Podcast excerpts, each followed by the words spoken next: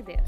You're listening to Frequency 3080, a podcast that enables you to level up yourself and be the boss of your own life. Tag along with us on this exciting journey into the world of unknown. So, without wasting any more time, let's get right into it, shall we? This episode is dedicated to the liberty and prosperity of the Ukrainian people. According to recent news, the US government has ordered its diplomats' families and embassy staff to leave Ukraine immediately. The US government is expecting another Russian invasion of Ukraine.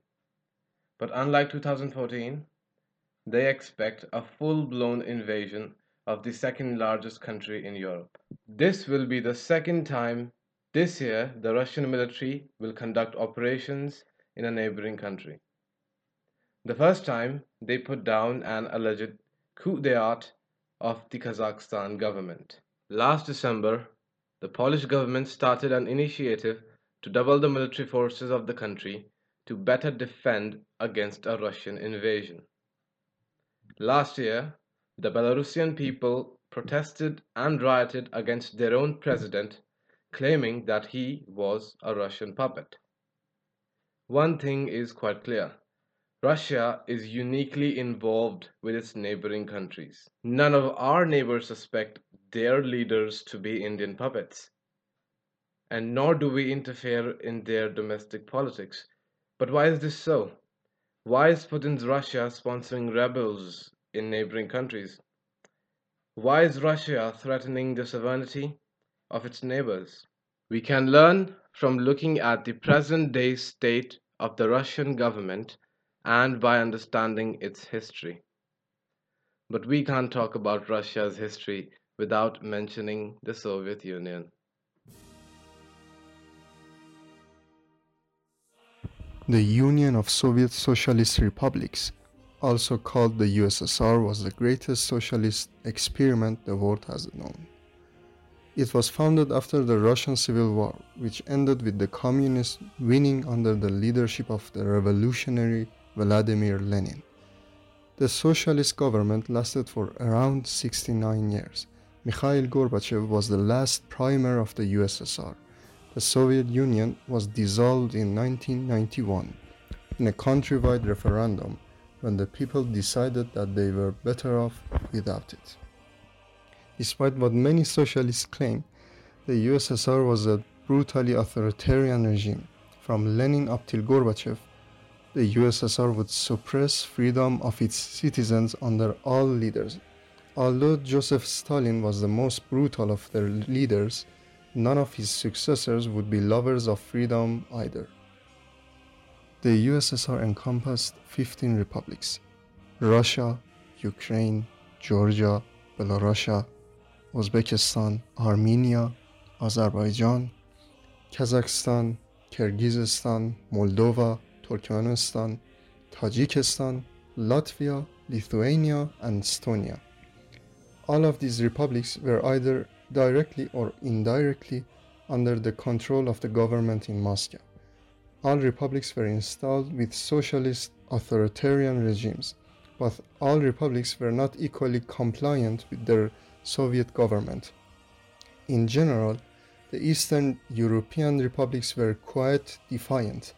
Most, if not all, of these republics had underground resistance movements, and some even had anti communist revolutions. On the other hand, the Central Asian people were much more compliant with the Soviet government.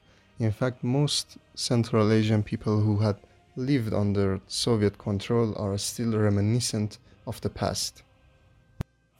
One of the primary challenges for the Moscow government was to integrate the huge country and to project its power over all the republics. You would think that a country which was dissolved 31 years ago would have little effect over present day politics, but you would be wrong. There is a law in sociology called the iron law of oligarchy. It was propounded by the German Italian sociologist Robert Michels. The law states that all hierarchical organizations, and this includes national governments, reproduce themselves even when the group at the top changes. It is this phenomenon which Karl Marx was referring to when he said history repeats itself, first as tragedy, second as farce. The Russian Federation claimed to do away with all the evils of the Soviet government, but it has only repeated them with much more intensity. The Moscow government inherited from its Soviet predecessors the same interests, same challenges, and same tools and techniques to deal with them. The law holds true even for separate republics. Most Eastern European countries, their people and their governments are still very defiant of the government in Moscow, whereas Central Asian countries are much more pro Russia. It shouldn't come off as a surprise to you all that all the ex Soviet republics are stuck with authoritarian regimes. It is the iron law of oligarchy which predicted that the Russian government would still try to integrate its neighbors, to project power over them, even though they are no longer part of the same country. Now we know that present day politics are greatly influenced by the history of the USSR. The historic lens can at best explain why governments tend to follow their historic path. But present day countries are not trapped by their past, although they're molded by it. Present day lens focuses more on actual issues which influence the decisions of modern day Russian government rather than forces of conformity to the past. The following insights help us understand why modern day Russia continues to meddle in the affairs of its neighboring countries. 1. Need for a sphere of influence. The government in Moscow believes that it deserves its own sphere of influence. Since the fall of the Soviet Union, the influence of the West has been growing continuously. Many Eastern European countries, which were under Soviet Russia, have now joined NATO. Whereas in Asia, China has been rapidly growing its own influence, especially with authoritarian countries. All of this has meant less influence for Russia. 2. Economic stagnation. Russia is a huge country with a huge resource pool, but in the modern world no country can be entirely self-sufficient.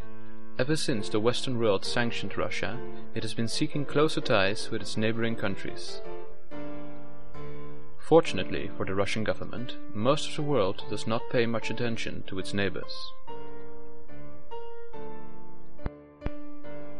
Taking advantage of this ignorance, the government in Moscow sponsors rebels, bribes officials, and uses other shady tactics in its neighboring countries to get favorable deals, which may be cheaper resources, less taxation, and pro-Russian foreign policy. 3. Vladimir Putin Putin has undoubtedly been the autocrat of the Russian Federation for the past two decades, and like any other autocrat, he wishes to secure his position at the top forever. But as any political scientist will tell you, authoritarianism and economic growth don't exactly go hand in hand. The only modern country to undergo authoritarian economic growth was the totalitarian USSR under Joseph Stalin. Russia has been economically struggling for a decade now. Most politicians would by now have been replaced, but not Putin.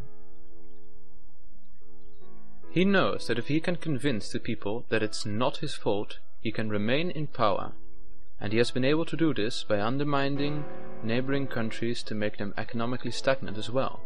After all, if your neighbors are in a worse or similar condition as you, you will be less likely to complain about your own. But this is how Putin avoids a negative image. Putin is loved and respected not only by many Russians but also by many people around the world. He has been able to do this by cultivating an image of strength and courage. Putin advertises himself as a face of resistance against Western imperialism and a protector of Russian conservative values. All the videos of him doing martial arts, riding horses, shooting semi-automatic rifles, and acting tough in international meetings only boost his bravado. Putin wants to be seen as a strong leader. A strong nation requires a strong leader after all. But acting tough is not the same as being a good leader. Most of Russia's disagreements with the West can be solved over negotiations if Putin stops making outrageous demands. But negotiations do not make you look strong. Sending 1.75 lakh troops to Ukraine's border does make you look strong. Putin's strong anti-Western narrative allows him to carry out activities which otherwise would be considered authoritarianism. Putin can purge his subordinates, suppress free speech, and imprison opposition leaders by accusing them of being Western spies. Quite ironic, considering that Putin is staunchly anti-Stalin. But these are the exact methods Stalin used to maintain his power over Moscow. Now Putin has decided that war with Ukraine will be his next move to tighten his control over the Kremlin. But I am not sure even Vladimir realizes how vast the consequences of his decision will be. The Russo-Ukrainian war, which is now more likely than ever, will forever change Russian and world politics. What it probably won't change is that future Russian governments will still be deeply involved within its neighbors.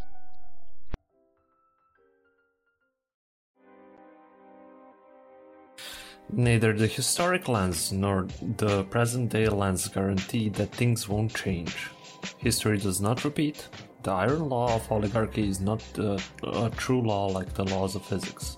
Politics are historically determined, but even history unfolds in a contagion manner. The people can change the path their country takes, but this is neither automatic nor easy. Politics is a dynamic game between multiple players, and it is the different outcomes of this game which determines the future of a city, state, nation, or the entire world. There is growing anti Putin sentiment in Russia. Russia's neighbors are not doomed to be its puppets. Putin's Russia is strong, but NATO and the Russian populace may get the upper hand. If Putin falls to legitimize his authoritarian ways, he too will fall just like the Tsar. But that is a topic for another day. I would like to give special thanks to my friends Dardgosh, Diorama, and Boris for helping me with the recording, and also to Raypop who helped me with the research. Uh, thanks for tuning in, and peace.